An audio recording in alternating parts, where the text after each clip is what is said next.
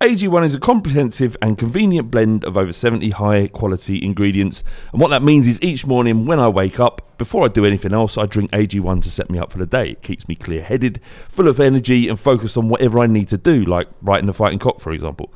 One scoop once a day before breakfast, and that's it. I've actually found that I've not been needing coffee in the morning to get me started. I've still been drinking coffee because I love coffee, but Uh, it's not because it's like a necessity to do so.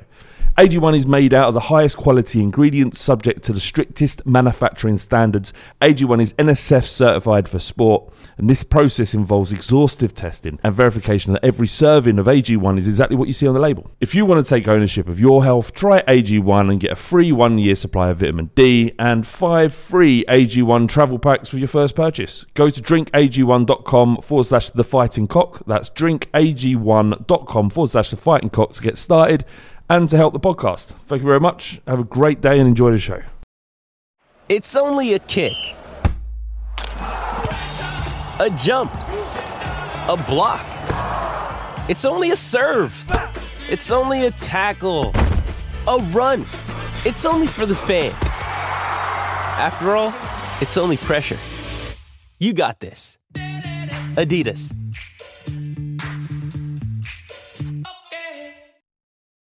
You ready? Showtime. On May 3rd, summer starts with The Fall Guy. Let's do it later. Let's drink a spicy margarita. Make some bad decisions. Yes. Audiences are falling in love with the most entertaining film of the year. Fall guy. Fall guy. Fall guy. That's what the poster said. See Ryan Gosling and Emily Blunt in the movie critics say exists to make you happy. Trying to make it out? Nope. Because I don't either. It's not what I'm into right now. What are you into? Talking. Yeah. The Fall Guy. Only in theaters May 3rd. Rated PG-13. This podcast is part of the Sports Social Podcast Network. This podcast is part of the Sports Social Podcast Network. This podcast is part of the Sports Social Podcast Network. Geico asks, How would you love a chance to save some money on insurance? Of course you would. And when it comes to great rates on insurance, Geico can help. Like with insurance for your car, truck, motorcycle, boat, and RV. Even help with homeowners or renters coverage. Plus, add an easy to use mobile app, available 24 hour roadside assistance, and more, and Geico is an easy choice. Switch today and see all the ways you could save. It's easy. Simply go to geico.com or contact your local agent today. This podcast is part of the Sports Social Podcast Network. This podcast is part of the Sports Social Podcast Network. This podcast is part of the Sports Social Podcast Network. This podcast is part of the Sports Social Podcast Network. This podcast is part of the Sports Social Podcast Network. Podcast is part of the Sports Social Podcast Network. This podcast is part of the Sports Social Podcast Network. This podcast is part of the Sports Social Podcast Network. This podcast is part of the Sports Social Podcast Network. This podcast is part of the Sports Social Podcast Network. Here are some things that I can do in 15 minutes take a shower, do a Joe Wicks workout, think about a new Facebook status, write the status, and then delete the status again because it makes me seem weird. Make a nice omelette, probably with cheese and onion, maybe some pancetta. Send a few emails. Trim my beard. Get into an argument on Twitter. Or have a conversation with my mate Flav about random subjects, often of your choosing. 15 minutes, open brackets, with Flav and Windy, close brackets. A new podcast where we chat for 15 minutes and then when the time is up, we stop. A good use of our time and a good use of your time. Subscribe now on all of your usual podcast platforms. It's the fighting. It's the fighting. Clock. It's the fighting. It's the fighting. Clock. Come on, Tottenham. It's episode nine. Uh, sorry, no, it ain't. It's episode 53, season nine of the Fighting Cock podcast. Today I'm joined on the line by Dan Louw. How you doing, mate? All right. Are you all And- right? Yeah, I'm really good. I'm really, really good. And Tim Greig, how you doing? Good to hear from mate. Been a long time. It has been a long time. Like you guys were on way back at like like I would say six, seven years ago, talking about having a football match in the middle of a jungle, if I remember rightly. Dan, I think you mentioned that. Yeah, that? that, yeah, I do actually. Yeah, that was in uh, that was in somewhere in in East Africa. Uh, but I think we've all grown as individuals since then. Yeah, who, uh, who would have, who would have thought we'd have been to Champions League finals since then as well? I don't want to talk about that. I don't. I, don't, so I, I find it really difficult talking about anything good that's happened to Spurs over the last five years. I'm in a in a position now where where um it's uh, it's not going so well, and I find it really difficult to remember the good times. It's like a, a relationship with a wonderful woman and you're you're reaching the end of that that wonderful relationship where you start to grate on each other. That's that's kind of what it feels like. And and if you're in that situation, you don't want to you don't want to look back at the times where you was having unbelievable sex. You just want to. Even the way that she chews annoys you. yeah, exactly. I can't, I can't, deal with this. Exactly that kind of thing. Uh, we've got Felonious coming on the podcast as well. Before we talk about Tottenham as uh, as the football club that we all know and, and tolerate, uh, before that, we, we need to talk about Hey Gorgeous, guys, because you started a new podcast in the last couple of weeks, haven't you, Tim? Tell us a yeah. bit, bit about what, what, what, what the podcast is about. Yeah, it all came about. Um, obviously, been going through lockdown, and everyone's got a bit of time on their hands. And um, Dan got in touch to say he's been looking at a few uh, season reviews of when we were properly shit. and and you was and you were saying about like going out with a gorgeous girl and remembering all the good times and the good sex well, this is taking you right back to your virgin days. yeah. that, Dan, what, what what was the, the idea behind um, the podcast? Because I, I do remember the times where Spurs were shit, but it's almost like you've you've come to the realization that Tottenham aren't what they used to be. Is that fair? Is that the crux of the podcast, or is there something? Well, I, did, I, was thinking a lot. I was thinking a lot this season where we're just watching games where we are just getting humiliated and we couldn't win. We can't pass. Like there's a level of ineptitude that's come back into supporting Tottenham where you just think like, like some of these geezers can't play football at all. Like they're as they're as bad as players that we've ever seen. I mean, I've seen I've seen uh, you know I've seen Lloris do some things this season that's as bad as anything Ian Walker ever did. Um, and I, I, sort of thought like this this season reminds me a little bit a little bit of the Christian Gross season. Uh, it reminded me a little bit of the kind of you know all the management changes, the players coming in and not really kind of working out and so on. And uh, and I thought I really feel like watching the 97 98 season review because I always used to collect the season reviews, get them all on DVD or get them on video because that's how old I am. Mm. And uh, I used to love watching them and I, I I like to go back every now and again and just just look at you know really old games that you sort of think went one way, and then kind of it turns out they went another. And uh, yeah, I, when every when it looked like the whole world was going to die when the pandemic started, I watched Tottenham's kind of worst season uh, season review. I felt a lot better. Yeah, I, I can imagine. I, I my uh, lasting memories of the early '90s watching Spurs was uh, Tottenham versus Ipswich on uh, it must have been a Wednesday or a Tuesday night, pissing down the rain, and uh, Ian Marshall scoring a brace to to see Ipswich through to a three one win against, against, Tottenham, and another one was Dean Saunders absolutely ripping us apart for Liverpool. Um, what, what, so, so, so, Tim, what, like, what, what were your lasting memories of the nineties watching watching Tottenham? Like, what through through doing this po- new podcast with Dan, what what are your lasting memories? Like, do, do you do, did you enjoy that time, or was it was it? I think I think bizarrely, I did kind of enjoy that time. It was like there was a there was a rawness about going to football in those days, and you didn't really know what to expect apart from you know if you went to an away game, you wouldn't be expecting three points. But it was it was yeah it was it was good fun really. It was it, there would always be one or two decent Spurs players, and we're talking you know starting of the uh, start of the nineties, Gazzas, your Waddles, and then going on uh, mid nineties, Klinsmann, then Ginola. Um, but then but then there'd be a load of shite as well. And was, tell, tell, us tell us some of your the, the shittest players you remember. Well, we the first episode we did was 97, 98 season, uh, and um, we're talking the likes of uh, Calderwood, Vega, John Scales, and that's just that's just the centre backs. I, I, I remember I remember uh, John Scales signing. I think you I think you cost six million pounds. I might be I might be wrong. Uh, we signed him from Liverpool, right? Yeah. And um, I remember thinking he must be good because he's got a degree. I remember I remember the, the stories around him at the times that he was an intelligent footballer. He's, he's got a degree, so he must be he must have more about him than um, than, than your average centre back, but perhaps that isn't the case. Dan, what what what, what about you? What what what made you? It, it, it, was that period between you know, say nineties the the FA Cup win to the Worthington Cup win in '99. Were, were, were those halcyon days for you, or or you know? no. You, I'm too I'm too old really because that was that was a period where just this is the last 97 98 is the last uh, year before I went to university. So I then miss about sort of the next 3 years or so. I didn't I wasn't going um, George Graham's first season because I was I was at university in another part of the country.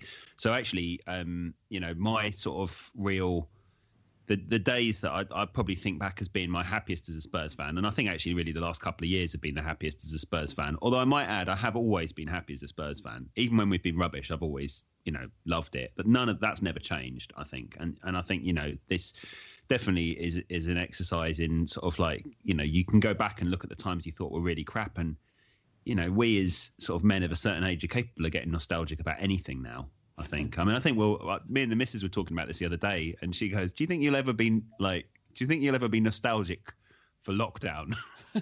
and, I, and, I, was like, "No, of course not." And She goes, "I will. I've enjoyed myself." yeah, uh, like, the, talking about it, hundreds of thousands of people are dead. Yeah, but it's it's been a nice break in it. It's been a nice break from yeah. from, from um, the, the, the pressures of just existing and and, and working. Yeah, and, and it, yeah, and it's created a few other pressures as well. But um, but yeah, I, I think probably my favourite time as a sort of as a Spurs fan, or my first favourite time as a Spurs fan, is that sort of 89 90 Lineker Gazza season, then going on to winning the FA Cup and then nearly getting relegated under Shreeves and then kind of, uh, you know, then Sheringham joining.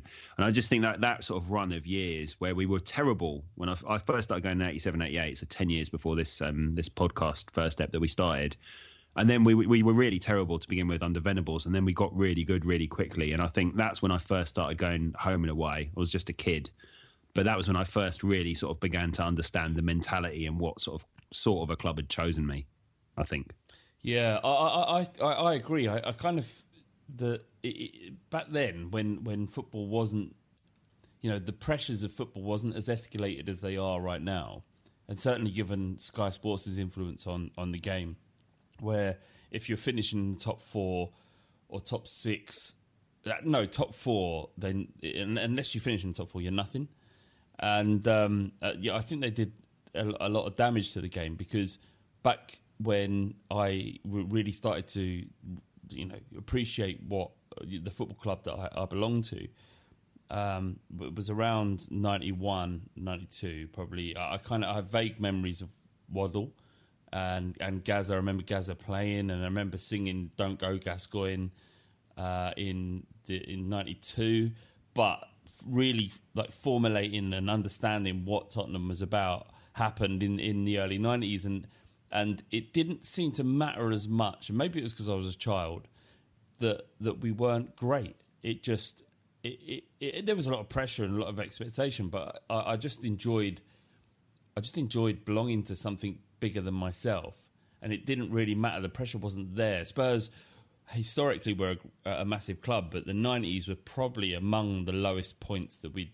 There were elements of the '70s as well, but the, the early '90s were maybe a, a, amongst our, our, lowest points as as as fans in terms of what we, what we got to witness. But it wasn't it weren't the be all and end all back then. So, so, I don't think that. I actually don't think that. I don't. I think when we people kind of often go nowadays, they go, "Oh, well, you weren't around in the '90s when we were really crap." I mean, you look when we were really crap, like in terms of when all, all the whole team was crap and it was badly managed. It's the beginning of the 2000s before Jol took over, and actually when Hoddle's manager, that team is absolute dog shit, and it's dog shit for a couple of years on on the trot. And I think, and I think that that's the worst Tottenham team of of our lifetime. I think that you know the team in the nineties is just mediocre and then nearly gets relegated and then wins a cup. It isn't, you know, and throughout the nineties we're not that bad. And actually we've got some, we have got some decent players. We're just sort of faltering and badly run as a club. But in terms of a crap team, you talk about a really crap team. That's the beginning of the two thousands. Yeah, I think you may be right. I think maybe the the fact that that um, we had that League Cup final against Blackburn. but the, the yeah the side was really bad then, and and I, I think maybe people forgive it for the fact that Jol Jol came in or Santini, and then and then Martin Jol came in, and, and things started to change. They see the 2000s as a point where football at Tottenham began be, be, began to become something that that that was um, that was modern and successful. And you know, if you go from well, when did Martin Jol come in? It was like 2005. 2004. Yeah. yeah, 2005. He takes over. Well, uh, he starts takes over sort of halfway through 2004 five. Tim, do you agree that, that that was the point where things started to change and we, could, we, we, we that the the future became a little bit brighter? Definitely, that Martin Jol, that first full Martin Jol season. In fact, that's one of the ones that Dan and I have, have recently just watched. But there was like a freshness about that team. There was a lot of young players. There was a lot of um, uh, without trying to sound xenophobic, uh, young English players. That was the philosophy, wasn't it? So they brought in the likes of Lennon and Defoe was around, Huddlestone, um, uh, Paul Robinson in goal. Carrick came a bit later. Yeah, yeah. So, yeah, I think so. That's when it's things definitely changed. I think, and it was uh, going to White Hart Lane in those days. It was just, it was just so exciting. And you know, for the moment you sort of like you had a few drinks in the pub beforehand, you got into the ground and you know there was there was and you just wanted to get in the in the ground, uh, watch the game. You know, Lennon running down the wing, Bale when he came in as well, and that you know everyone getting to their feet and that sound of all the seats clapping as they sort of like stood up. Yeah, is that nostalgia or does that not exist anymore? Um, it's it's hard to say, but when you do see like games with the old White Hart Lane, it definitely seems different. And apart from maybe um, the first couple of games at the new stadium, and I love the new stadium, haven't really had that kind of level of excitement. I don't think.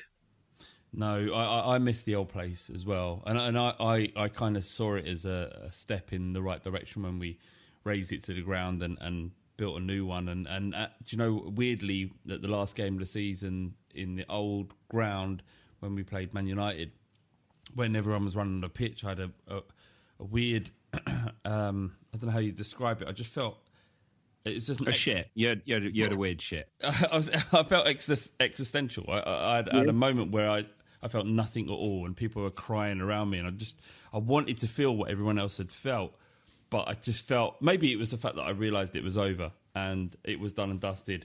And actually, it, like as we're talking about kind of these old football, uh, old Tottenham teams in 2008, which wasn't you know far after Jol's uh, you know um, employment at the club, and one day Ramos had just come in, and we'd played Arsenal and beat them five one at at White Lane 2008 in the League Cup semi final. That for me was the, the the zenith. That was the that was the top. That was the the best I've ever felt about Tottenham, and that includes um, Lucas Moura uh, against Ajax. It was that moment when we'd waited so long to beat Arsenal and to do it in such deci- uh, such a decisive manner and to destroy them in that way when their team was superior to ours. It that that was the moment I could I, I've never been able to recapture. Have you found through through talking about the podcast? I know you've done uh, one episode, only one episode out so far, right? Yeah, but we, have done a we've done a second one which uh, would be out, but there's a few technical issues. But the uh, with it, we're not we're not very good at this recording podcast, Lark. Um, but, but, have you, uh, but, but have, you, the, have you found that that sorry, my, my question is, have you found that uh, as you looking looking back that that perhaps that you you've you you've been able to pinpoint the moment where you've never been able to eclipse? No, that's never happened. I mean, particularly because last season, I think you know the I think last season. Um, you know there there were there were higher heights that we climbed to than I ever thought I'd see, and I felt things last season that you know I I I, I sort of think I'll never feel again, but I, I, probably will. I think I think Tottenham's never peaked for me. It's never it's never going to. I mean, I think we we were talking about this because since I was last on the pod. I've had a tattoo, uh, the tacky Spurs tattoo. You've got to get if you're a Tottenham fan nowadays. Is it on your and, uh, is your lower thigh on on uh, sorry lower sort of on the uh, calf on the side? No, I should. It should have been, but my calves are too hairy though. Like so, I, I, I had to go in one of the few places where it doesn't. The hair doesn't really grow. It's on my right arm. it's on my right sort of. Okay. biceps is probably too strong a word, but that was an attempt to. Uh, I figured that I was forty, and I wanted, um, I wanted to sort of like encapsulate the minute, the happiest minute of my entire life, and I'd always known that that was the Gascoigne free kick at four minutes past twelve on the fourteenth of April, nineteen ninety one. So I wanted to get the old Tottenham clock set to 12.04 because Nice. for some reason that game kicked off at, at 12 o'clock. And so i did i got that done and i really love it but then i got it booked in and i had to wait seven months. It takes a long time to get a tattoo nowadays apparently. And this was i booked this in last april i think it was. And then since then the man city uh, champions league game has happened and the ajax game has happened and both of those games completely those moments those minutes completely blew the Gazza free kick out of the water. Definitely they don't compare. And I think, and, I just think something else will happen at some point that will blow them out the water as well. Fair enough. Before before we bring uh, T in because he's on he's on the call right now. Um, but uh, just explain so for people that don't know is uh, like what what's your podcast about and how do people find it? Uh, well, um, Tim can do how they find it, I guess. Uh, but the, the podcast is called, well, we might change it actually, but it's, it's currently called When We Were Shit, uh, or We Were There When We Were Shit.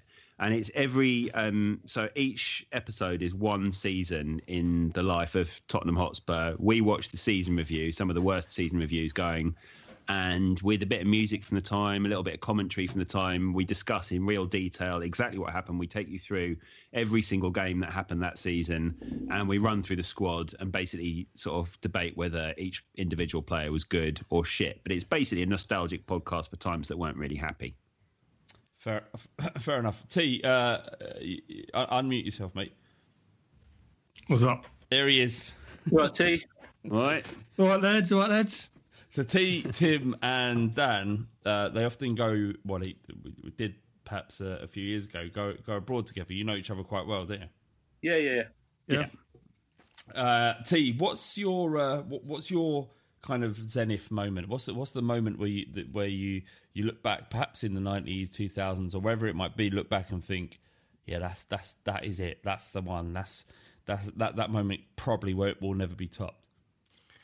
The thing that's really awful about this is um, most football fans say, you know, when I saw our captain lift a trophy, but me, it's like a fucking winning goal, or you know, um, I think the final game at the old stadium was one, definitely. Just the togetherness, and um, you know, I think I was with Tim before the game as well. Just that entire day was just perfect, and the fact that we won the game, you know, the ceremony after the game, people on the pitch. So that's that's definitely Did one. Did you cry your eyes out, T? No, I've never never cried over football. cried? I think I've got something. No, not over football. I've got something wrong with me.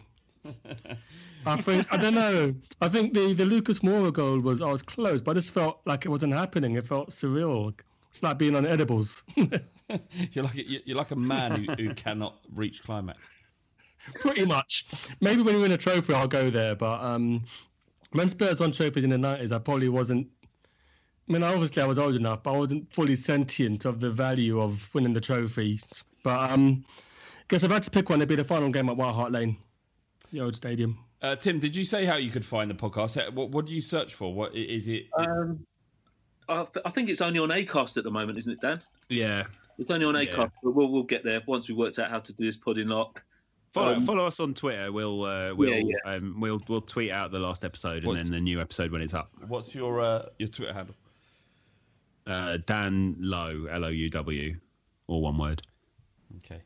Uh, what you need to do, just just quickly, is when, when you're in the back end of Twitter uh, of Acast, there's a button that you can press that gets you onto Spotify, and think, oh, I'll give you a hand. I'll get, I'll, I'll help you out. Uh, see, I, but I've, tr- I've I've tried that. That gets that gets me onto Spotify, but then you have to do this verification thing, and um and it keeps sending this bogus uh, email address to Spotify, which means it won't verify. It's really annoying, and I've contacted Spotify and Acast about it. Right. Well, I'll uh, I'll, I'll I'll I'll help you out after. All right, fine. Oh, Thanks. what man. uh, so Tim, uh, maybe you want to tackle this one. Uh, Leroy uh, underscore THFC on Twitter. He says a lot to unpack on the Trippier interview. I'm not sure if you've seen this, Tim. No, not seen it. What, what did he say? Good. Uh, a- a lot of stuff. But but thoughts on uh, his his comments about Dembele. He seems adamant that we have won the, the Champions League with uh, with Dembele in the side. I think we sold him uh, maybe six months before. Yeah, Yeah. there But- seems to be there seems to be some sort of like mysticism around Dembele, doesn't there? Every time you see like a player being interviewed, they always say that Dembele is the best ever player that they ever played with, uh, and no doubt he was class, you know. But no, we wouldn't have won the Champions League. That we wouldn't have won that final with him in the team. I don't think there's any circumstance where we would have won that final. I think uh, No. I think Spurs fans are kind of looking for reasons why we didn't perform on the night. The reasons why we didn't perform on the night is because, as a football club, like what what makes us isn't performing at the very top level, is it? Yeah. It's it's disappointment. Yeah, and it's getting beaten by a fundamentally better team that normally plays like Klopp has always played better against Pochettino. They were they were so what if they didn't have any chances that game? You know, they they got lucky with the penalty. They're still the better team. You know, we didn't have any chances either. Um, the idea that you know if you just play more instead of Kane or if Dembele's still there, we win the Champions League. Yeah. I mean, how did we even make the Champions League final? We were out like two or three times. yeah. It's a joke that we even got there. T when when um when, when Dembele was sold, it wasn't. None of us were shocked, were we? we? we- He'd reached the end of his, his road as a top level footballer. We'd got we we'd drawn every ounce of talent or every, ounce of influence that, that he could possibly deliver. He was injury prone. He had an incredible two or three seasons with Tottenham, but he was because of his injury record, it was never going to be anything more than than what it was with Dembele. Everybody appreciates what a great player he was. Throwing him in when he was shot to bits in the Champions League final wouldn't have made a difference. No, no, it wouldn't. Um, I mean, the last game I think he had was against Wolves, and he got subbed in the first five minutes after getting a really bad injury. But you know, as you guys have said already, even if Lucas Moura had started the final, even if Dembele, you know, shot to put Dembele starts that final, it wouldn't have made a difference. I think Liverpool managed the game brilliantly. They got 97 points that season, and they'll probably get the century this season. So they're one of the best teams of modern times, and we just wouldn't have had enough to beat them. Fair enough. Um, Dan, Sheffield United eh, on Thursday night, 6 p.m. kickoff. Um, obviously, a weird situation with football returning, but uh, they, they've returned and not, and not played well at all. I think they've I think they've lost every game since since Yeah. returning, and that was a, a Sheffield United side that was incredible given their you know the value of their squad and the inexperience of Chris Wilder. If you if you want to throw very vague broad brushes at, at, at him, um, what, what what do you make of that tie? And um, do you think we can get a result? Well, I think it feels like a sort of referendum, really, on uh, on Mourinho. Like if Mourinho, if we get three points, then, and I'm not talking about a draw, I'm talking about three points. Um, then Mourinho can stay maybe for a little bit longer. But if he can't, then what is he? What are you here for? Do you know what I mean? Like you, you have to be able to beat this team that can't do any of the things that he was doing at the beginning of the season. They defended really well. You know, they were really well organised, and, and they were good. They were good going forward as well. Um, but they don't. We all, we often see this with promoted teams that they, they look kind of amazing at the beginning of the season, and they sort of fall away quite badly and can't seem to buy a win. Uh, But but this is not a very good Sheffield United team, and you know where if Tottenham are now kind of getting towards this sort of Mourinho style efficiency, and if we can defend, yeah, we should win. We're only going to finish seventh now. I mean, we're not going to finish any higher than that. But you know, at this stage, I'd be just about happy with that, given Yeah, well- all the things that have happened this season. Well, I mean, uh, uh, Dan, you might be forgetting that we've, uh, you know, we- we got four points from the, the first two games that we brought back. Mourinho, and I've said it many, many times before, with Son and Kane in the side, has always delivered, and that perhaps you're being a little bit, you know, what's the word? You, you, you, you, you perhaps catastrophizing the situation.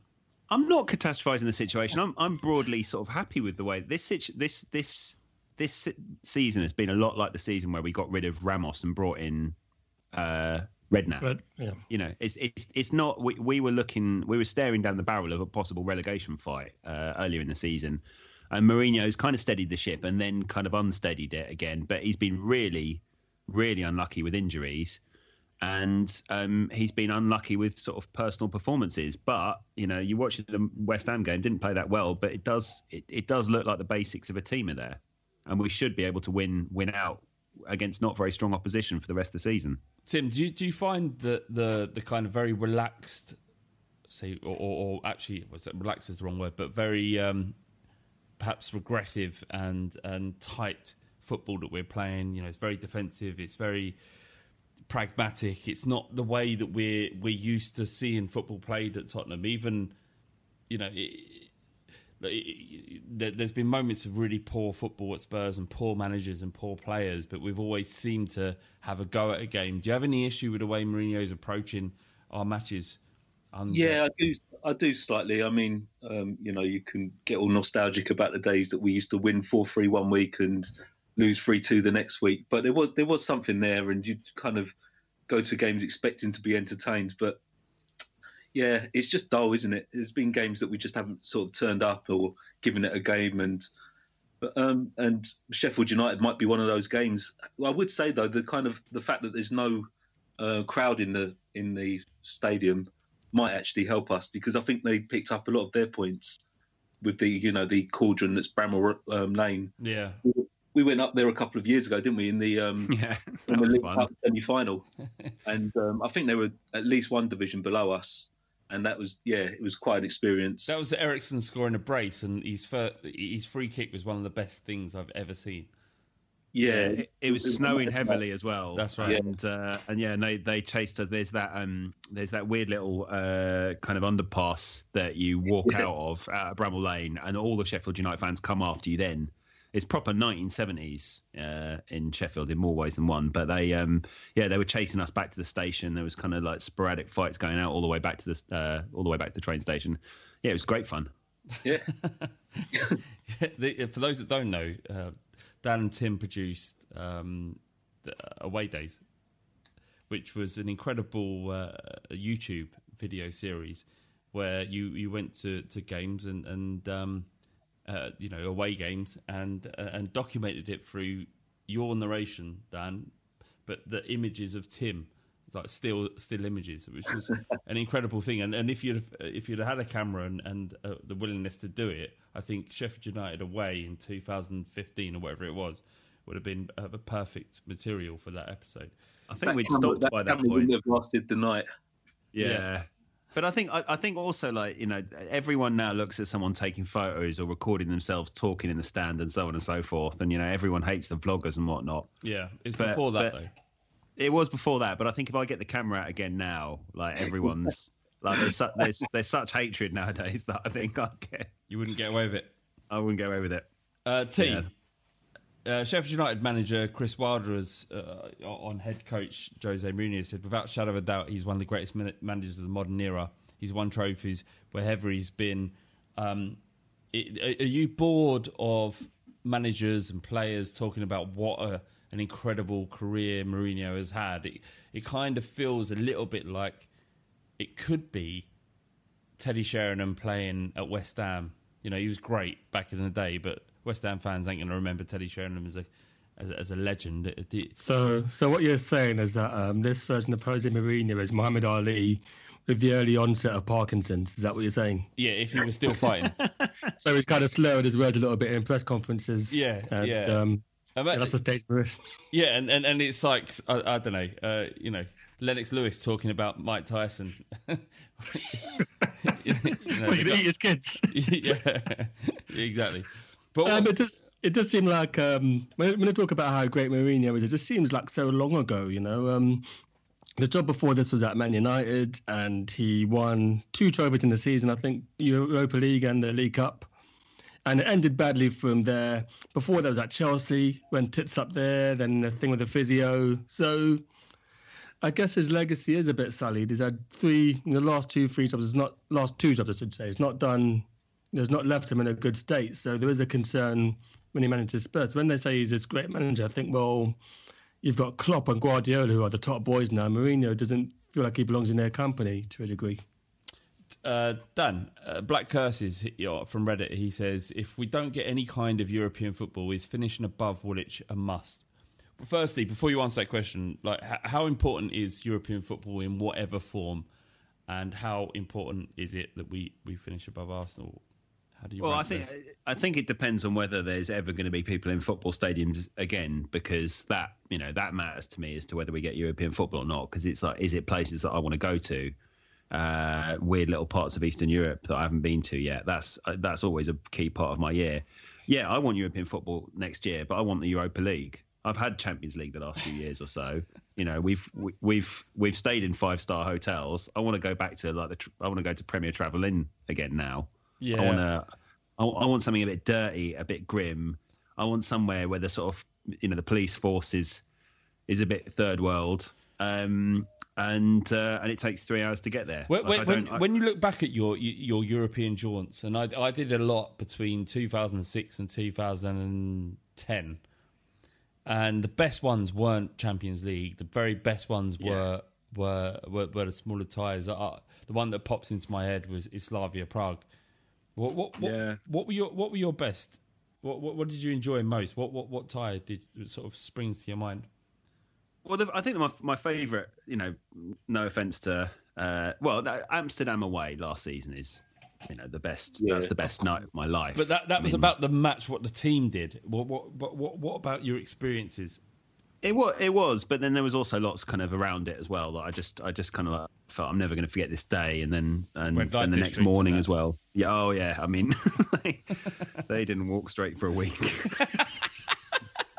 that's a terrible thing to say. I, that's awful. I, When you say I'm, uh, they, how many? How, I mean, six, seven, or Uh, my girl, my girlfriend's literally about twenty Good. feet away from me Good, as well. good, so this is great, great. let- Let's keep this in. Um, but yeah, I, I, re- I really, I really sort of, uh, I did enjoy that. But my first ever trip away uh, f- uh, to Europe with Tottenham um, was the Cup Winners' Cup in 91, 92. and we went to Feyenoord. And uh, I remember just thinking, like, this is, you know, I want to do this for the rest of my life. So there's all European trips are, are, are good. I mean, I think the only ones I haven't really liked have been the Milan games. yeah. Well, yeah, I didn't like Milan in the Champions League when we when we actually won there because it's just like what a filthy shit stadium. Uh, and and and Milan as a city isn't uh, it's well, over, Rubbish. well overrated, well overrated, Well overrated, But, but yeah, back, back to that game against Fe- Feyenoord in uh, uh, early nineties. Was that was that when Regi Blinker was playing from? Yeah, yes, he was, and Johnny Metgod as well for That's Feyenoord. right, we, yeah. we sold him, and he went to Feyenoord, and then he beat us, and we lost one 0 We, me and my dad went on the coach. We drove from like we we got the coach outside White Hart Lane at like three in the morning, and then we drove all the way across sort of northern Europe, and uh, and we got put in the stadium at about like four forty five, about three hours before the game started. And my dad, who always liked a beer, but um, but you know, you could you could always tell when he was drinking a bit differently. He went to the um, he went to the bar where they were serving alcohol, and he got like seven pints, and then tried to carry them all to his seat. And I was like, Dad, what, what's going on? Why are you getting seven pints for? That's a bit strong even for you. and then the final fans started turning up in the stadium, and they were literally throwing rockets at us. And I was like, Oh, that's why you got seven pints. Yeah. That Tim, makes sense. Tim, how's how important is it that we finish above Arsenal? Do you think this season is it important at all? Uh, yeah, it's always important finishing above them, isn't it? But it's not a must in terms of where we're going and all the rest of it. But um, when you look at this, I think it's more to do. It's not even about bragging rights anymore. But you, when you look at the state that they're in, if we don't finish above them, that just think you just think, oh, we we even worse state than they are. Uh, Agreed. Tim, They're bad. They are bad. They are. It's um, it's. I mean, it's great to see. It's great to see. I, I I am Yeah. still a little bit conscious of of Arteta's ability as a manager, and um, I have bought into him being the understudy of Pep Guardiola. Not for any reason, like, like logical reason or tangible reason. It's just that I just don't want them to be any any good, and I'm looking for any positives that they have. And Yeah, they'll sack him off if they finish eleventh. yeah, probably, Yeah, probably. I hope so. Um, T, uh, Jack Kirby, he says, which Premier League manager would you want to be a stepdad? You know what? That came from an absolutely amazing thread that he quote tweeted. Yeah. Um, so this is what they said about Chris Wilder. Um, so Sheffield United, Chris Wilder. The cons: he packs a fridge out with honking food like crab sticks, spam, and half-eaten tinta beans. the pros: consistently good birthday and Christmas presents. Gets you cheap driving lessons too because his best mate from down the pub is an instructor. So um, so check out that thread. I think I quote tweeted it earlier on. It's I, I um, saw that. I saw that, and I, I'm I am a stepdad, and I was trying to um, put myself into a certain category. And I went, I went for the guy at Bournemouth, Eddie. What's his face? Eddie Howe. Yeah. I, I, I'm also a stepdad, and I see myself as as kind of a, a Graham Souness of uh, of the stepdad world. Very, very, uh, very.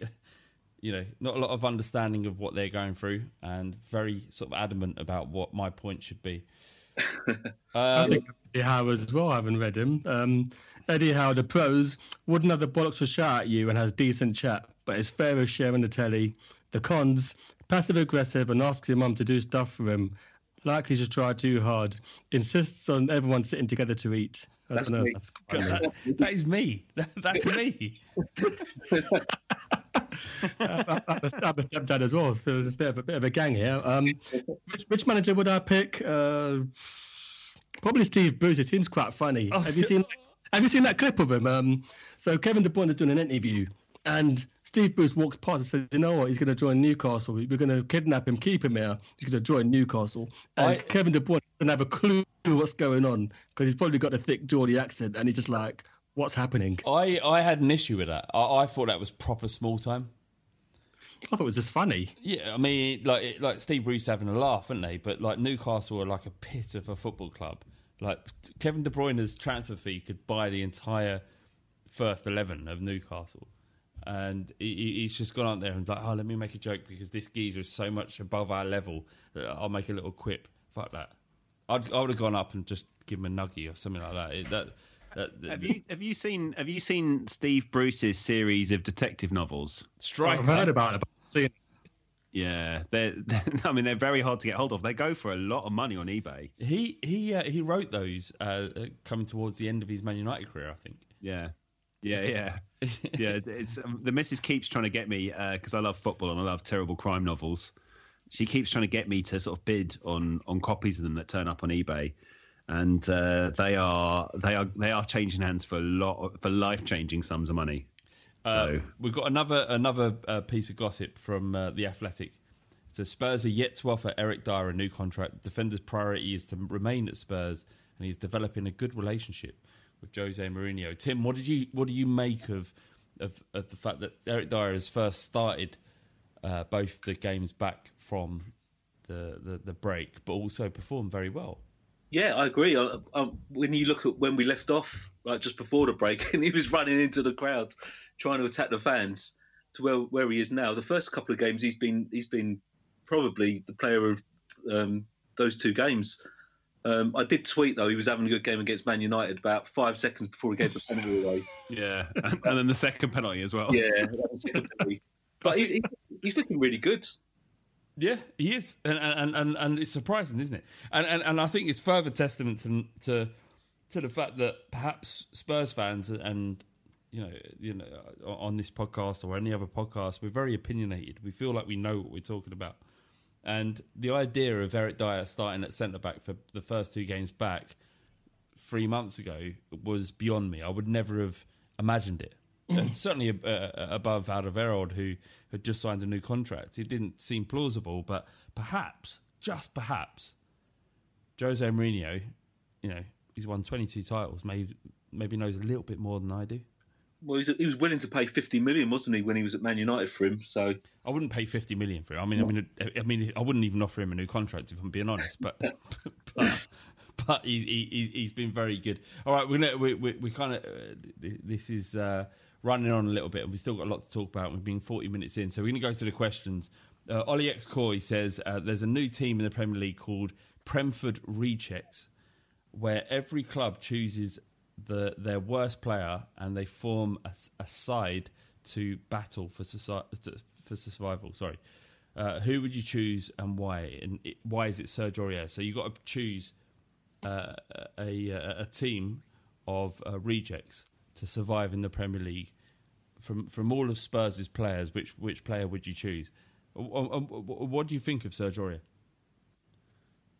Tim, Who's that to? Tim, sorry, sorry, I forget that we're doing this over Skype. Um, yeah, yeah, I'll, I'll blow hot and cold just when I think I've really gone off him, and he'll do a couple of assists and things. But um, generally he's he's an area of the pitch that we need an improvement, isn't he? I think if you're if you're going to stay up in the Premier League, you need someone steady like Ben Davies. Yeah, Yeah, steady Agreed. Ben. He is. He's a he's a good lad. He's a good lad. Dan, what, what, I- who- who would you take? Uh, I think I think Aurier deserves a little bit more respect. I mean, one of the things that's been, been a bit sort of sad coming out of lockdown is that like Aurier is still doing that dribbling out of the area thing and nearly getting caught and then nearly giving a penalty away. It's like he never ever learns from his mistakes. But actually, you know, you, as a creative outlet, the amount of he's scored a few goals and he's he's set up loads as well. I think right back's just always been a bit of a problem area the last couple of seasons or so. No one plays well there for more than about ten games, and then they just go into this mad kind of crisis of confidence. I think the player that I would probably, the, I mean, the worst player this season, without doubt, is Vertonghen. I Yeah. mean, he he he's been an absolute disaster this season. But Vertonghen, up until last year, is the best central defender I've ever seen at Spurs. Definitely. You know, he is he is incredible. But him and him and Danny Rose, I think, you know, have turned in a couple of the worst performances I've ever seen in a Spurs Mm. shirt this year. Just completely hapless, getting ripped to pieces. But but I wouldn't want to put I wouldn't want to put Vertonghen there because he is just you know I I heart him. With with with with, Serge Aurier, it's like that, that disruptive kid in the classroom, isn't it? He's he's um you know he's he, he's trying to, to to do his best. He he has a dream. He wants to be a rapper or he wants to be a an actor. Um, but you know that he's deep down damaged and he's not going. It's nothing's going to work for him. Do you let him chase his dreams, i.e., dribble out of the box or go for goal, or or, or do you just, just just rein him in and make him a uh, a, a, a, a, a, a stockist at Audi? What I mean, you know, That's the most convoluted metaphor. That's what I thought as well. I've, I've read books that are shorter than that. It's a bit like, um, well, you know, in the other guys when The Rock and um, Samuel L- was it Samuel L. Jackson and The Rock jump off the roof and you think they're going to survive. That's what I feel like watching Sergio Aurier every game. Really, you know, against Man United, just think, fuck, you know what you're doing, but he survives and it's good fun. It's like um, Timothy Atuba, but crack version. We've And it's good literally fun to watch him. We've got no one else. We've got no one else. There was zero. There was there was no one else who can play right back at the football club. well, Tanganga, Tanganga's a better right back than he is, But definitely. he's, he's dead now, so Is he dead? broken that's back. what, get, that, that's what gets for not masturbating. So you know, pay the price. Gutted. Oh is well, um, yeah, he's definitely better. I mean, actually, I'd, for, for my reject, I'd like to put Kyle Walker Peters in. Yeah, Yeah. I think that's fair. I think maybe Danny Rose for me if we're going a bit low these. Yeah. yeah. Fair enough. Uh, and the final question: thirty percent on Reddit. He says, uh, "Priti Patel, would you?" Tim, she is quite pretty, to be fair. she is. she is, but um, for her political stance, no. Doesn't that make, in a way, make her more attractive? Uh, uh, no. I mean, it's, it's more attractive than say, you know, let's, you know, open more food banks. If she's saying, fucking, let, let's close down libraries, I'd write there's there's, there's one one out of those two people. Let, let's make food banks more readily available, and the other one's going, let's close li- libraries because I fucking hate people. Out of the two, if I had to sleep with one of them, I'd sleep with the one that's closing down libraries. I don't know why. I, I can't explain it. Team, where are you at? Closing down libraries was the worst thing that Priti Patel had done. That's honestly the worst thing that she's done in her Mate, the Marcus Garvey Library in Tottenham is a is a bastion of, of, of education in that area. If Priti Patel came along and went, "Fuck this library, it's shit. I'm sick of it." That's uh, that. I mean, not not in That a, would, be, that would be the single most destructive thing she's done in her political career. probably, but it would it would arouse me in a way. And on that bombshell. So what, you, you'd read out her voting record to get you to get you hard. I, I just I'll get her to scream in my face.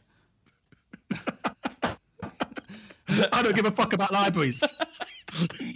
on on that note, I'd like to say thank you to Dan and Tim and uh, T. Uh, if you want to find um, the Hey Gorgeous uh, podcast, uh, then you can do it because we're going to retweet the uh, your your your your tweet, Dan. But also we'll yeah. we'll Or, or, or we could. There's another way we could do it. We could get the name right. it's Hey How Gorgeous. does that sound? no, that's what the episode's called. It's When we were uh, crap. When we were crap. Right. So uh, that uh, that was a, a confusing conversation that I'd had earlier. and was saying, why is it called Hey Gorgeous when it's Oi Gorgeous? We just we just didn't correct you. We Right, thought it'd be a you bit should have done. You should have done because Oh, uh, it's your fault, mate. When we were crap, It's your fault. this is this is Priti Patel Be a man. I- It's getting, me, it's getting me so hard telling me that I'm wrong.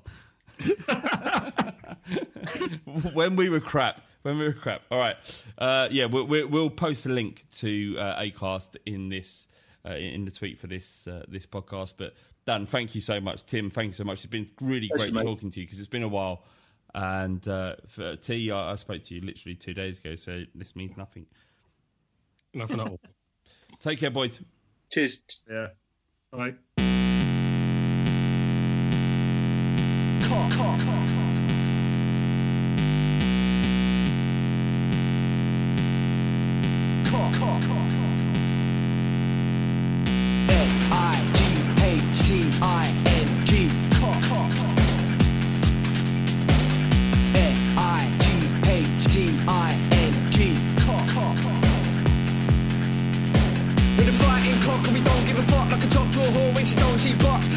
wanna come and run it but they're funny like a dummy in the bummy of your mummy.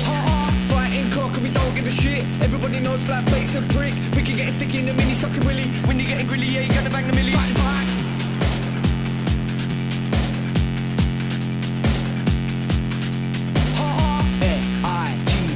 N-I-G-H-T-I-N-G Bang bang. Sports Social Podcast Network. Sports Social Podcast Network. Sports Social Podcast Network. Sports Social Podcast Network. Sports Social Podcast Network. Geico asks, How would you love a chance to save some money on insurance? Of course you would. And when it comes to great rates on insurance, Geico can help. Like with insurance for your car, truck, motorcycle, boat, and RV. Even help with homeowners or renters coverage. Plus, add an easy to use mobile app, available 24 hour roadside assistance, and more, and Geico is an easy choice. Switch today and see all the ways you could save. It's easy. Simply go to geico.com or contact your local agent today. Sports Social Podcast Network. Geico asks, How would you love a chance to save some money on insurance? Of course you would. And when it comes to great rates on insurance, Geico can help. Like with insurance for your car, truck, motorcycle, boat, and RV. Even help with homeowners or renters coverage. Plus, add an easy to use mobile app, available 24 hour roadside assistance, and more, and Geico is an easy choice. Switch today and see all the ways you could save. It's easy. Simply go to geico.com or contact your local agent today. Sports Social Podcast Network. Sports Social Podcast Network. Sports Social Podcast Network. Geico asks, How would you love a chance to save some money on insurance? Of course you would. And when it comes to great rates on insurance, Geico can help. Like with insurance for your car, truck, motorcycle, boat, and RV. Even help with homeowners or renters coverage. Plus, add an easy to use mobile app, available 24 hour roadside assistance, and more, and Geico is an easy choice. Switch today and see all the ways you could save. It's easy. Simply go to geico.com or contact your local agent today. Sports Social Podcast Network. Sports Social Podcast Network. Sports Social Podcast Network. Sports Social Podcast Network. Sports Social Podcast Network. Okay, round two. Name something that's not boring. A laundry? Ooh, a book club. Computer solitaire, huh? Ah, sorry, we were looking for Chumba Casino. That's right. ChumbaCasino.com has over 100 casino style games. Join today and play for free for your chance to redeem some serious prizes. ChumbaCasino.com. No purchase necessary. Where prohibited by law. 18 plus terms and conditions apply. See website for details.